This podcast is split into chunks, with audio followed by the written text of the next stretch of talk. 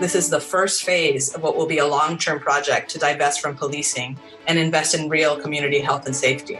Those, the words of Angelica Chazaro of Decriminalize Seattle, new coalition that wants to cut the Seattle Police Department budget. She's getting a lot of support from council members here, talking about redirecting money into other parts of our community. We're going to talk about that in just a second as the debate over police reform once again comes front and center in the city of Seattle. Welcome once again to Seattle News, Views, and Brews, the political podcast that's all about binge watching Seattle City Council meetings and never feeling guilty about it. I'm your host, Brian Callanan. I'm also a host on Seattle Channel. The views expressed here are my own. My co host is Kevin Schofield from Seattle City Council Insight. Hello, Kevin. Hello, Brian. All right, here we go. Our background noise sponsor, as always, City Grind Espresso from the first floor of City Hall. Shut down during the pandemic. Charlie, John, hope you're hanging in there okay. Thank you for your support. And thanks to three new patrons on Patreon this week. Thank you so much for that. It's very important for us to keep the show independent, listener driven. Your support really helps us do that. So thanks and keep it coming. Let's begin with right here, right now. Okay, so the Seattle City Council really working on getting down to business in this second full week of July. Some issues dealing with some transportation grants, parks and rec, getting the monorail ready for traffic to the new NHL arena next year on the agenda. But really, the main focus that I want to look at right now, Kevin, rebalancing the 2020 budget before they tackle the 2021 budget in September. We're going to talk about that big business tax later in our in our show here, but right now I want to look ahead especially to this idea of defunding the police. Now, this is getting a lot more serious. Seven council members now expressing support for a plan that would somehow, some way, cut the SPD's budget by 50% this year. And Kevin, we have discussed this before the concept of redirecting the police budget, reinvesting in other parts of the community sounds positive, until you really dive into the dollars and cents. To be clear here, cuts of this nature would mean major layoffs for the police department. As the council has talked about this more, the mayor's office has been pushing back. How far do you think the council is really going to take this when it comes to cutting the SPD's budget? Well, I think they're going to end up doing something, right? And the question yeah. is whether they whether they do meaningful things or they do things that aren't particularly meaningful. Right? Yeah, how, and, how, do you mean and, that? Um, so, you know, one of the proposals that, that can, has come up in this discussion is uh, just moving some of the, you know, little departments within SPD out to yeah. other places. So, for example, the 911 call center. The dispatch, right. In right. SPD's budget, right? And, you know, and right now it handles both SPD and the fire department. Right. Uh, and you know other ambulance services and things like that. Mm-hmm. Um, and it's entirely civilian. There are no sworn officers that work in that. That's right. Right. So um, they can move that out of SPD's budget, and that would that would cut you know uh, some number. Thirty six million dollars, I think I've seen. Yeah, yeah, mm-hmm. yeah. So, but you know, that doesn't actually solve any of the problems we mm. have with you know, with with the police, right? Yeah. Um, in terms of police it, violence, etc. Right. Yeah, and and nobody's really. I haven't heard anyone yet say, "Wow, you know that N one that nine one one call center." Boy, it's just you know it's causing such problems in, right. in, in, in, the way we do policing in this city, right? Right, so right. Will it reduce our budget? Yeah. Will it have a meaningful difference on the actual problems that we're dealing with in terms of bias and racism and and yeah. uh, and over policing? No. Yeah, no. yeah. So, so it's it's easy to pick up a few of those and say, "Hey, we're making progress," but yeah, but you know, really doing something substantive is harder work. And yeah, it, it, at the end of the day, it it is going to involve cutting some number of police officers yeah. and funding programs to uh, provide you know 911 response and, sure. and, other kind of responses that, that we're asking the police to do that you know arguably are not appropriate for the police to, you know for things we have to actually send somebody right. with a gun out to deal right. with. Right. Right. No, a lot of the statistics show because the council's been looking at this. Forty-one percent of the calls coming into nine one one are disturbances, parking issues, public assistance, things of that nature. So, the concept is there, but I really want to get back to this whole idea of potentially cutting officers because that's what it's going to come down to here. And I thought this was very interesting. Some of the pushback from the mayor's office as spoken or written, I should say, by Deputy Mayor Mike Fong, really pointed out that in terms of who gets cut here, this is a big piece of this. When you look at the way our police union is set up here in the city of Seattle, the younger officers would go first in terms of being cut. Fong wrote this in his letter. I thought this was a very, very important uh, quote here. He wrote this Some of our younger and most diverse officers would be the first cut, defeating the hard work done to recruit officers that reflect and serve their communities I, I think that's a piece of it. If you're honestly going to reform the police department, I think some work has to go from within in terms of a, a department that reflects its community in terms of its diversity or whatever else. This move to defund could actually cause some problems there, I guess. Yeah, and and this is going to be a wedge issue for this council in the mm-hmm. biggest way because it cuts at the heart of many of uh, you know the the the labor organizations yes. and and unions that you know have put that kind of rule in place. That is a you know a SPOG union rule. Yeah, that that well, a lot uh, of unions that, have that. You know, right, and, uh, and a lot of unions have it. So the yeah. teachers union has sure. the same sort of rule, right? This yep. is an issue that comes up with accountability in teachers all the time. That yeah. that you know if if there are it's really hard to fire bad teachers. Yeah, right? because if you eliminate teachers, you it's done by seniority. Yeah, right. Yeah, and and so uh, and this is a this is a city council that has a lot that, that a lot of a lot of these city council members uh, really got elected because of their support from labor. That's right. right. That's and, right. And if and if they have to sort of set precedents that cut against sort of the strength of labor to decide for themselves how you know cuts yeah. are made in situations like this, that's going to be pretty painful for them to. Yeah, I think so too. And Kevin, just to wrap up on this issue here, this feels so much like the discussion we had a couple of weeks ago when we were talking about the council's ban on tear gas, pepper spray, crowd control weapons there. I can sense that the council is somehow looking for a win here, but I'm just not sure this whole idea has been thought through. Do you, do you feel that way? Oh, absolutely. I, this this uh, uh idea has not been thought through, and you know, the, I, I mean, just the logistics come, of having yeah. like some sort of new 911 system. You can't just, you know, make that happen by fiat. There's got to be training, right. all, all sorts that, of things going on. And, and that's part of what the mayor is saying. But there is just enormous political pressure on yeah. this council to do stuff quickly. So right now, they're working on the 2020 budget. They haven't started working on the 2021 budget. Right, yet. right. They got a little bit of time for the rest of the summer before they have to dive into that conversation. Yeah. But for the 2020 budget, there's there's just they're facing enormous pressure to actually do something right yeah. now. And if and if they walk out of this rebalancing effort without having without being able to point to a reduction in SPD's budget, mm-hmm. uh, it's it politically it's going to be a big problem. I think so too. And just looking at what the mayor was saying about it, uh, she's talking about well, she did some of the work to actually check out what it meant to cut the budget of the SPD by 50%. She's talking about potentially laying off 755 sworn, 281 civilian employees. So a lot of folks here potentially in the in the crosshairs, I guess, of this whole discussion when it comes to defunding the police. So we're definitely going to keep an eye on that one. But Kevin, I wanted to move on to another piece here: a proposal for the Transportation Benefit District, as envisioned by Mayor Durkan. The TBD, of course, a voter-approved six-year measure helps pay for expanded bus service. It expires this fall. It charges a 0.1% sales tax plus a $60 card tab fee. So the mayor's talking about cutting this to just the sales tax part, basically cutting the revenue in half to about $27 million a year when you average it out over the next six years. And Kevin, I wanted to make sure we broke this down. She's doing this for a few reasons. Top two, I'm saying sales tax taking a big hit during COVID and I 976, which voters approved last year, but which is also still before the state Supreme Court, erasing the ability for TBDs to impose these types of license fees. So I'm trying to figure out what's next here. She made this proposal to make sure that this was not as big a hit on the taxpayers here. Uh, your thoughts about what she proposed? Yeah, and there's the flip side of this too, which is that at this point, we've seen a reduction in demand for right. transit. Of course. And lots of people are trying to predict what will happen post COVID, right? Yeah. As we come out of the COVID, everybody gets back to work and all this. Will people really want to go back to transit? Or, yeah, you know, and I think sure. over, over, the long term, they will. Yes. But is that a one year process? Is that a yeah. six year, six month process? Or is mm-hmm. that a, you know, five to 10 year process, right? Yeah. And so it's hard to, uh, it's hard to figure out. It's, and it's almost impossible to predict how quickly we're going to need to ramp back up transit.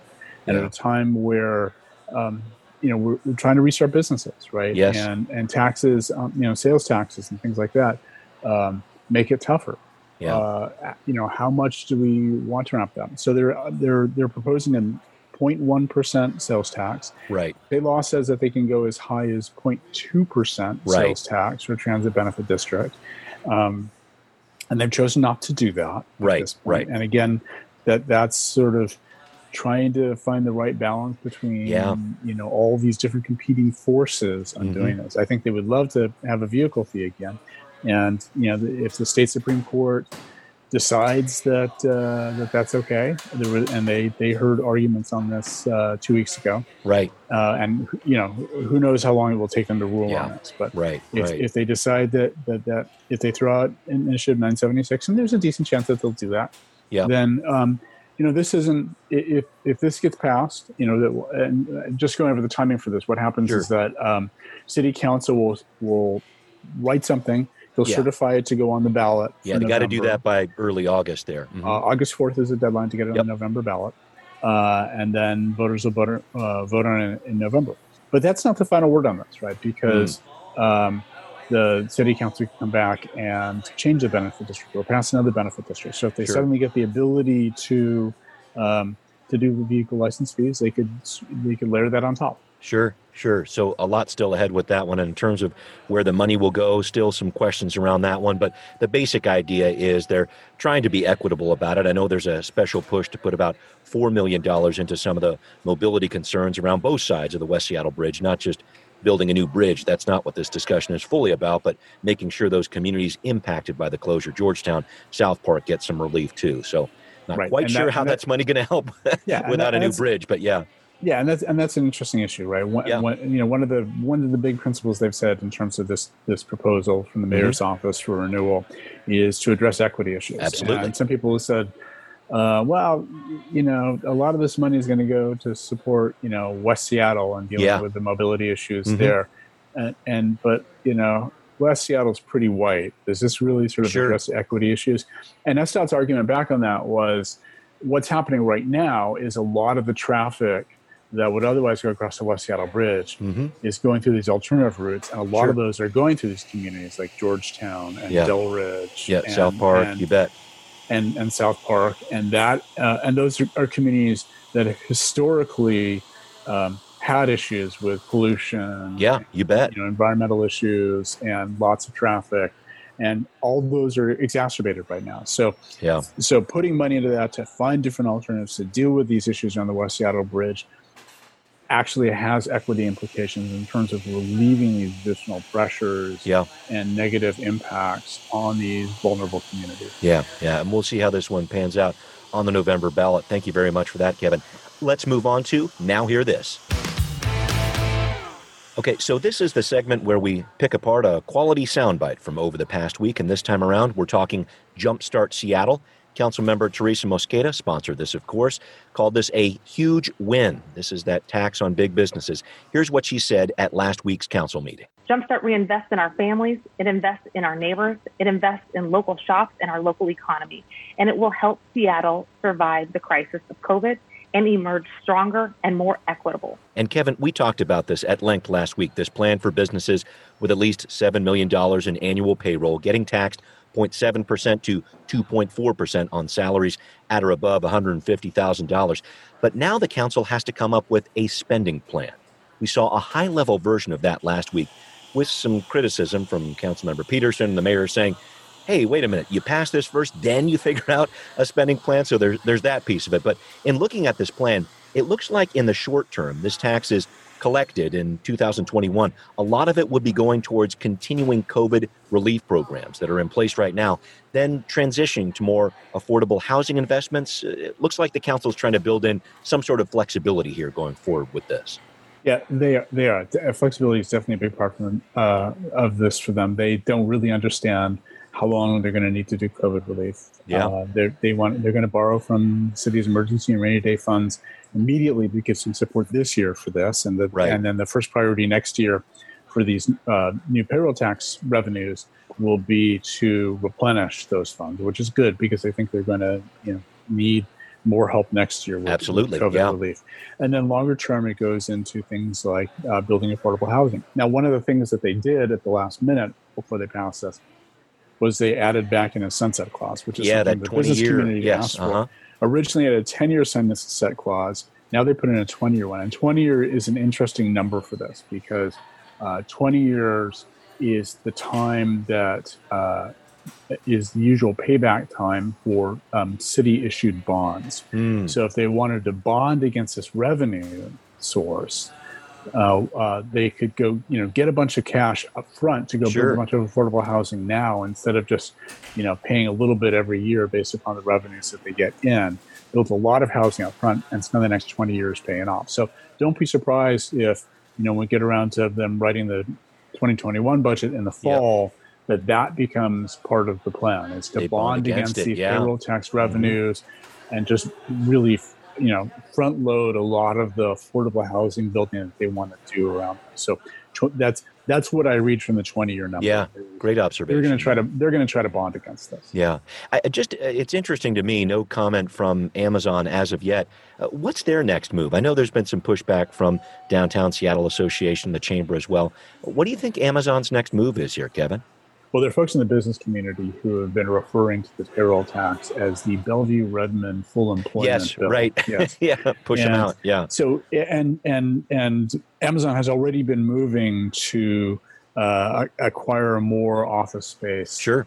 In Bellevue, and so I, I think as they as we all come out of uh, you know the COVID shutdown, hmm uh, it will be interesting to watch how much additional hiring Amazon decides to do in Seattle versus doing in Bellevue Right, right. or in DC or in New York City. Sure, Right. sure.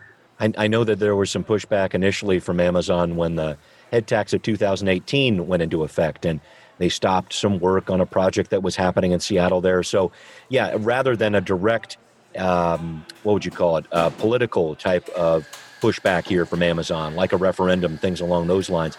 I think what we're seeing is, is more of a, a business related piece here. Potentially what you're talking about they're moving out some jobs potentially from our area. Mhm. So we'll yeah, and. I, I, and I don't know if they will actually move people, you know, transfer Yeah. actual positions or or hired people but future Seattle growth potentially. Yeah. But they they definitely have a lot more flexibility to hire and hire back people um, at a different location. And Right. It wouldn't surprise me if they took advantage of that. All right. We'll see what happens there. I wanted to touch quickly on another topic that Council Member Andrew Lewis is working on CAHOOTS, as it's called Crisis Assistance Helping Out on the Streets. Pretty good acronym. Got to give him that. This is a program down in Eugene, a first response system independent of the police. It is dispatched by 911. It responds to these crisis calls involving in, involving some sort of uh, public health type of situation. So unarmed crews go out. You got a medic, you got a mental health crisis worker. They offer a number of different services here in terms of counseling, conflict resolution, etc.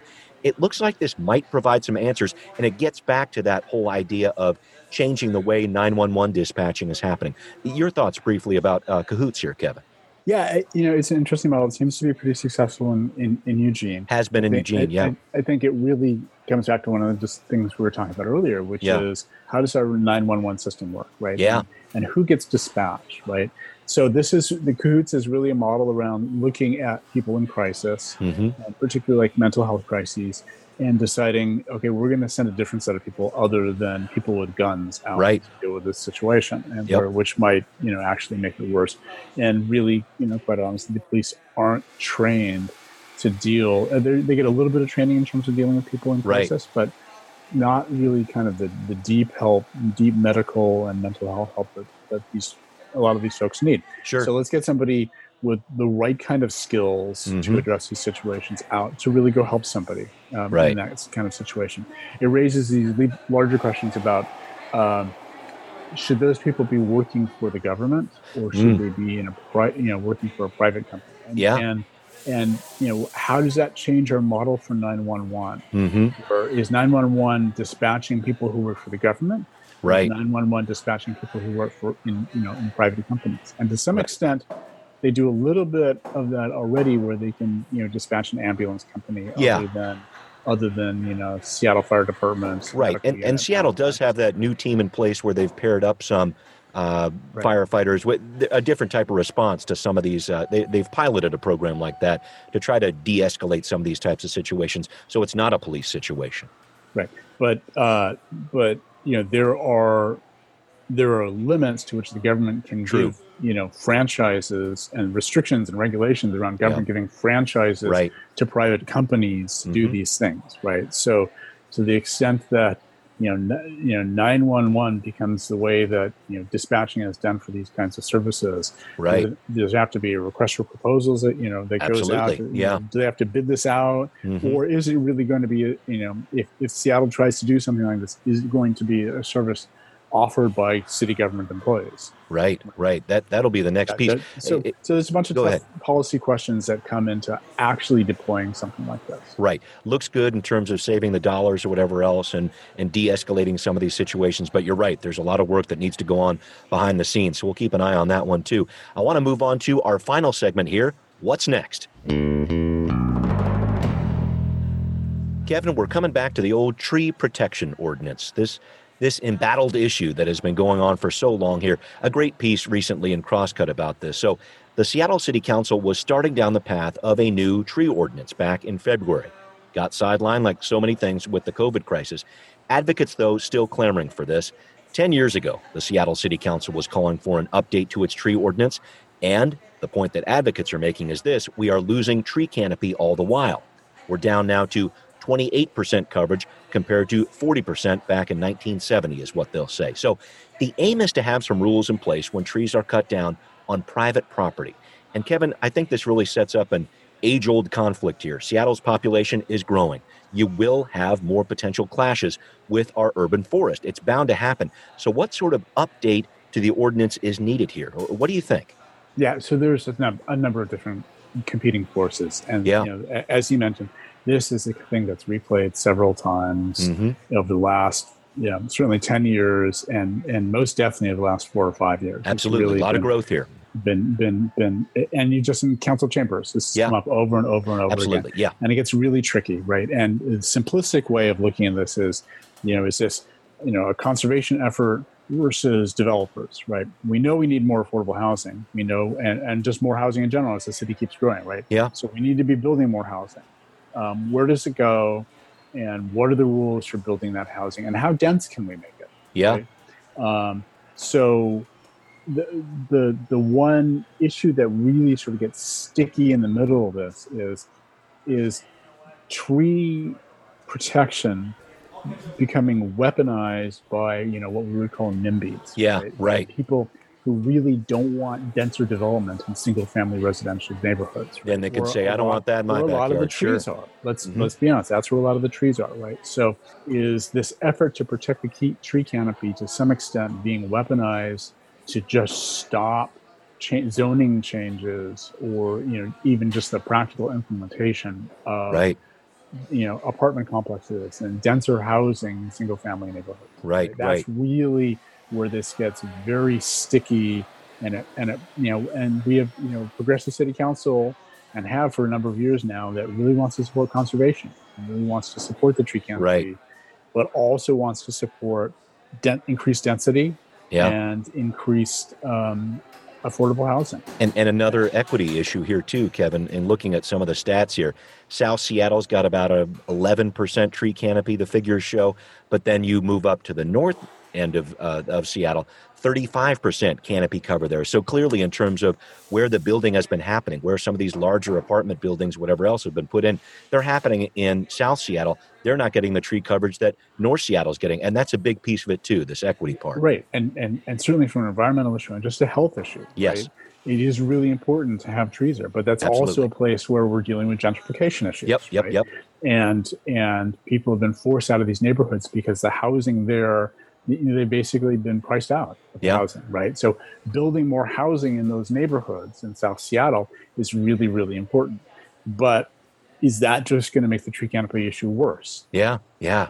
It's it's it's super difficult and we get into this wedge issues around nimbyism Mm-hmm. and and whether you know this the tree canopy regulations are being weaponized Yeah. to try to stop increased density of development Man, this is going to be a tough one for Councilmember Dan Strauss to work with in his land use committee, but I know he's going to be working on that one. Kevin, it's time to start wrapping up the show. And normally, everybody, we wrap up this old coffee break podcast with some baked goodness. We have been supporting small businesses, women and black owned bakeries, baking in your own oven at home, too. Very important during this time of COVID. Uh, Kevin, a baking question for you here, a storage question, if you will. So I have a brownie here in my Uh-huh. in my hand. Uh, Yeah. that my daughters made. You can see some of the work with M and M's and some M&Ms, of the gooey. Yeah, they, they they like to get uh, creative with it here. Now, full disclosure here: I hoarded this last brownie, put it in the fridge in our garage to hide it from the rest of my family because they're so darn good. But I pull it out today, and it's hard as a rock. And I guess I should have Yeah. known, but I'm trying to ask: what is the proper way to store baked goods other than eating the entire tray of brownies right when they come out of the oven? A- any thoughts there? Well, yeah, and we get this issue of like, if it's a room temperature, it's going to go bad and Mhm. mold and things like that fast. Yeah, But the problem with the refrigerators is that they just dry out food. They Yeah, suck all the water out of it. So Yep. if you're going to put something in the refrigerator, uh huh. put it either in a plastic bag Okay. or in a Tupperware container, something that's Yeah. really airtight so that it doesn't pull the, the moisture out of that. And Yeah. that will help a little bit. It'll still, the cold will actually, you know, it, it can actually sort of have some chemical reactions Yeah. and, and harden it up in some different ways. Right. Um, right. But you know, then what? You, I mean, what you can do with something like this is after you pull it out, you can just stick it in the microwave for 15 Okay. seconds, and a Yeah, lot of that will just get those water molecules moving again, and it'll kind of loosen all up.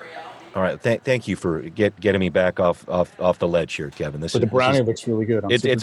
awesome. it's really good stuff. But yeah, I, and, and then we'll get into the whole challenges of how to microwave something properly, getting it out of the fridge. That's a whole entire other show. Oh I'm yeah, sure. yeah, yeah. Oh, thank you, as always, Kevin, for your knowledge of all things baking related and civic government related too. I very much appreciate it, sir. It's all about dehydration. That's Oh. right. Let's keep it together here. All right, folks, the next time you want to know what's going on in local politics, give us a listen and find out what's brewing right here on Seattle News, Views, and Brews. You can reach us via email at Seattle News, Views, and Brews at gmail.com. Subscribe on iTunes, Spotify, wherever you listen to podcasts. And please keep supporting us on Patreon if you like what you're hearing. Thanks, as always, for listening. Seattle News, Views, and Brews is an independent production of Callanan Media Services. Copyright 2020.